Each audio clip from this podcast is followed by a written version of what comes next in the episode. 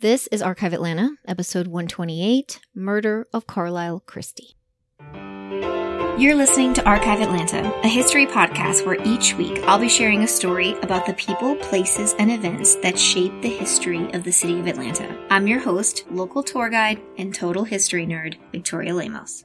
Hey everyone, happy Friday. This week I have a shorter story than normal, but I couldn't pass up sharing this little blip of Atlanta's historical crime the murder of Carlisle Christie. I've talked about this before, but I may be the only person on the planet that isn't into the true crime documentaries and shows and podcasts, but I do have a soft spot when it's researching crimes of the past. And so sometimes they come up, sometimes they're not enough for an episode, but this one was just enough, and I think everybody would find it really fascinating. I came across mention of this when I was researching the first female detective, Hattie Barnett, and I immediately put it down my list but I only recently was able to kind of come back and learn the details. And these are sensational details. It was the local news story of the time, and the verdict was actually published in papers all around the Southeast. Carlisle Christie was 30 years old, he was white, and he lived at 80 East Cain Street, making his living as a soda dispenser. He came from a fairly prominent family. His grandfather was from Athens, Georgia, a former congressman, and his father was a court reporter for the Northern Judicial Circuit.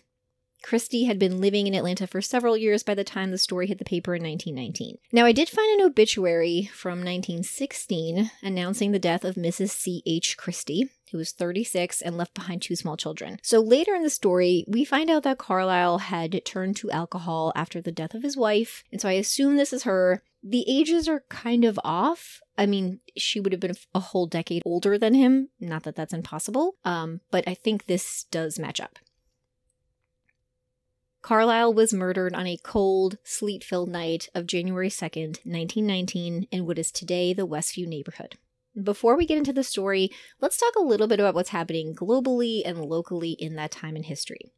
The world was at the tail end of the Spanish flu epidemic troops are returning from World War One, and there is, a lot like now, a push for things to get quote unquote back to normal. There's still soldiers, though, stationed at Fort Gordon. Um, that actually plays into our story a little bit later. But, you know, everyone's, I think, trying to get out of their house, which probably explains why there's people out on this really cold January night in Atlanta.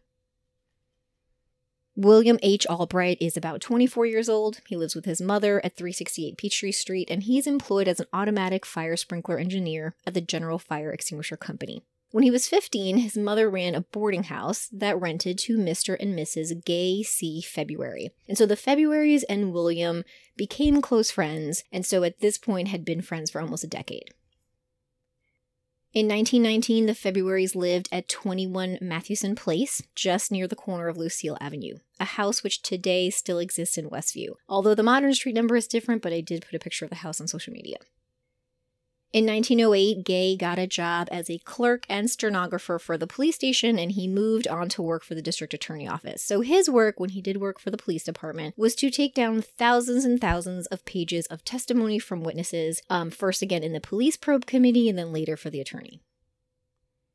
On the night of January 2nd, Carlisle Christie lay dead on Mathewson Place, just in front of the February home. A series of bullets from the gun of William Albright killed him, but Albright would later claim self defense. Was it? We're about to find out. Mrs. February, and before you ask, no, I do not know her name because it's 1919 and patriarchy, but Mrs. February explained to us what happened. She was in downtown Atlanta on a shopping trip, about to hop on a streetcar to head home, and she sees a very drunk Mr. Christie. And Christie asks her to escort him home. He's in a sorry condition. And she knew him, she knew his mother and his sister very well, and so she agrees, walking with him to his house. But when they get to the front of his house, Christie changes his mind. He's worried that his mom's inside, she's going to notice he's been drinking, and he pretty much refuses to leave. So at this point, Mrs. February is just done with these shenanigans. You know, she's like, listen, I, I walked you home, you have to go inside. And so she turns and walks alone to the Lucille Avenue streetcar to get a ride home.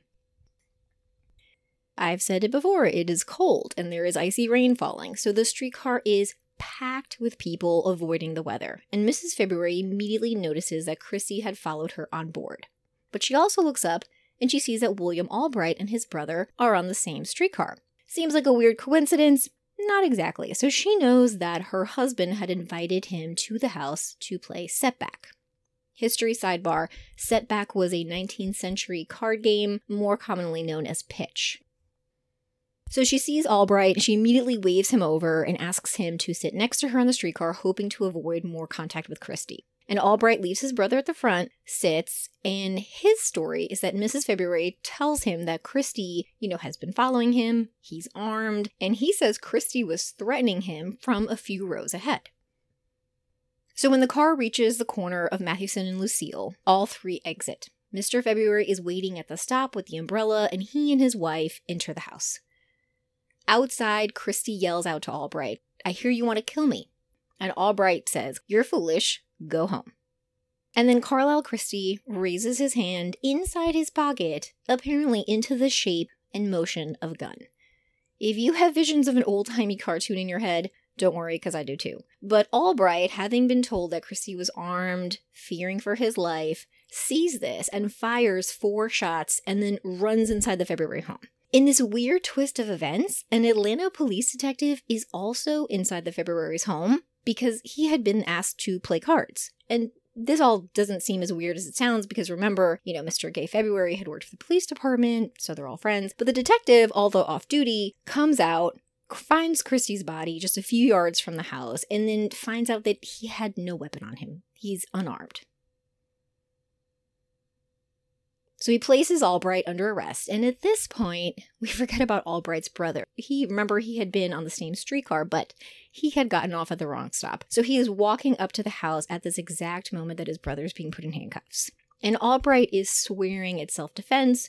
Mrs. February is out there, she's corroborating his story, and the drama begins. Just two days after the murder, the grand jury charges William Albright with the murder of Carlisle Christie, and the details of each person's lives begin to unfold.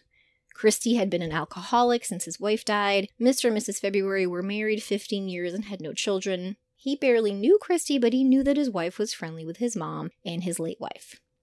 On January 5th, a mysterious phone call comes into the police station, and someone on the other line says that Christie was shot inside the home, not outside. Now, there had been an autopsy performed, um, and this rumor was really short lived because the day after that hit the papers, a witness came forth and said he saw the shooting and it was outside. He knew this because he lived directly across the street from the Februarys. Um, it was Edward Smearing's house, which today is 431 Mathewson Place. The grand jury trial was set for January 8th, and Mrs. February appears in a long fur trimmed coat and quote unquote the most attractive hat. And her statement to the press is I have nothing to hide. Albright was indicted on murder charges, and he adds Reuben Arnold to his defense team to join John and Ralph McClelland. So, if Arnold sounds familiar, he was on the Leo Frank legal team, a case which had taken place five years prior. The prosecution is led by solicitor John Boykin and P.H. Kennedy, who was Christie's brother in law, living in Charleston, but actually came to Atlanta for this case.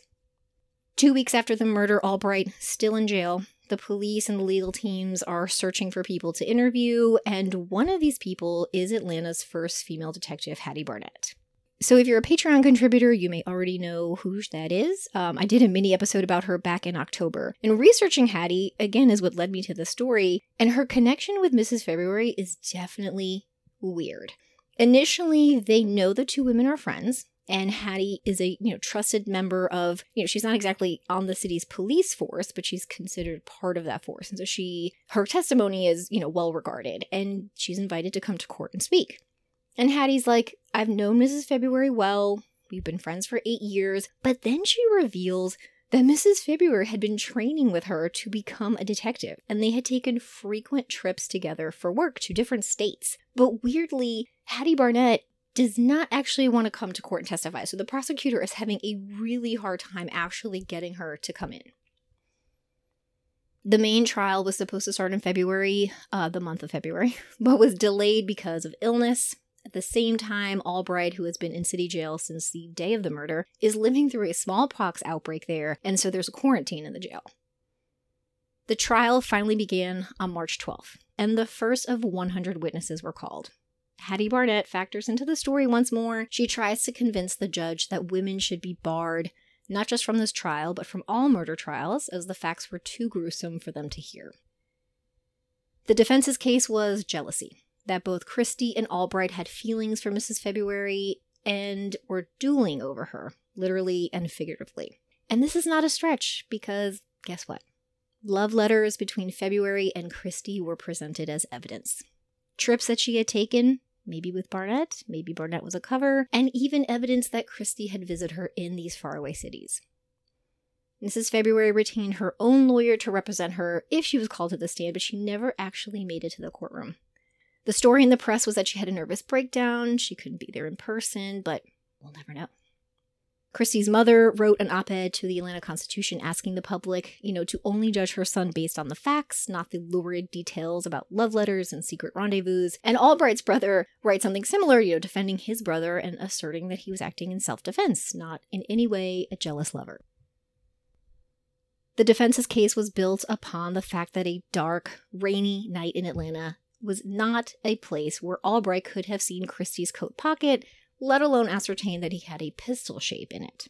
They even had Georgia Power crews come out to the street and testify about like how many lamps they were and where they were pointed and how light or dark it may have been. Now, the prosecution, of course, focused on the alleged dual life of Mrs. February. There was a soldier from Camp Gordon who took the stand and said he had seen Christie February, and Christie's sister drunk in chop suey joints on Marietta Street. Uh, and two nights before the murder, the soldier went to Christie, went with Christie to a room in the Marion Hotel that he and Mrs. February were sharing. He even says he saw her in quote unquote night attire and then left the room, and the next morning he saw them in bed together. He also met the couple at Arlington Hotel on Peachtree. And allegedly, when Mr. February was out of town, his wife held parties at the house where he often saw Carlisle Christie. The afternoon before he was killed, he saw them both standing in front of the Grand Opera. Like I said earlier, Mrs. February was never called to the stand, and Albright was on the stand for all of 12 minutes. There was one moment of drama when Christie's blood-stained clothes were introduced into the courtroom as evidence, and a juror fainted. Now, the defense did try to get this case dismissed because of that, but they were unsuccessful. It would take the jury three hours to deliberate and decide that William Albright would be a free man. On March 15th, he walked out of the courtroom on the arm of his devoted mother. He had lost 20 pounds while in jail, and in an effort to recuperate, would vacation at relatives' house in North Carolina before returning to his job in Atlanta. Carlisle Christie's body had been prepared by Greenberg and Bond Funeral Home, the same as his late wife, and he was laid to rest at Westview Cemetery. So there you have it, the story of the murder of Carlisle Christie three month period in 1919 that had the city on the edge of their seats. There was gossip about secret rendezvous, jealous lovers, murders in a cold, rainy night, you know, the stories that newspapers were made of. And like I said, when the verdict was reached, it was printed in papers in Alabama, Florida, North Carolina, and Tennessee. Did the jury discover the truth? We'll never know, as these cast of characters have long passed. And today, our only physical remnants are the former February home, and the final resting place of Christie at Westview, which, by the way, haven't tried to find yet, but I will report back if I do. Thank you everyone for listening. Remember to leave a rating or a review, and you can visit the Patreon link in the show notes to support the podcast. Hope everyone has a great weekend, and I'll talk to you next week.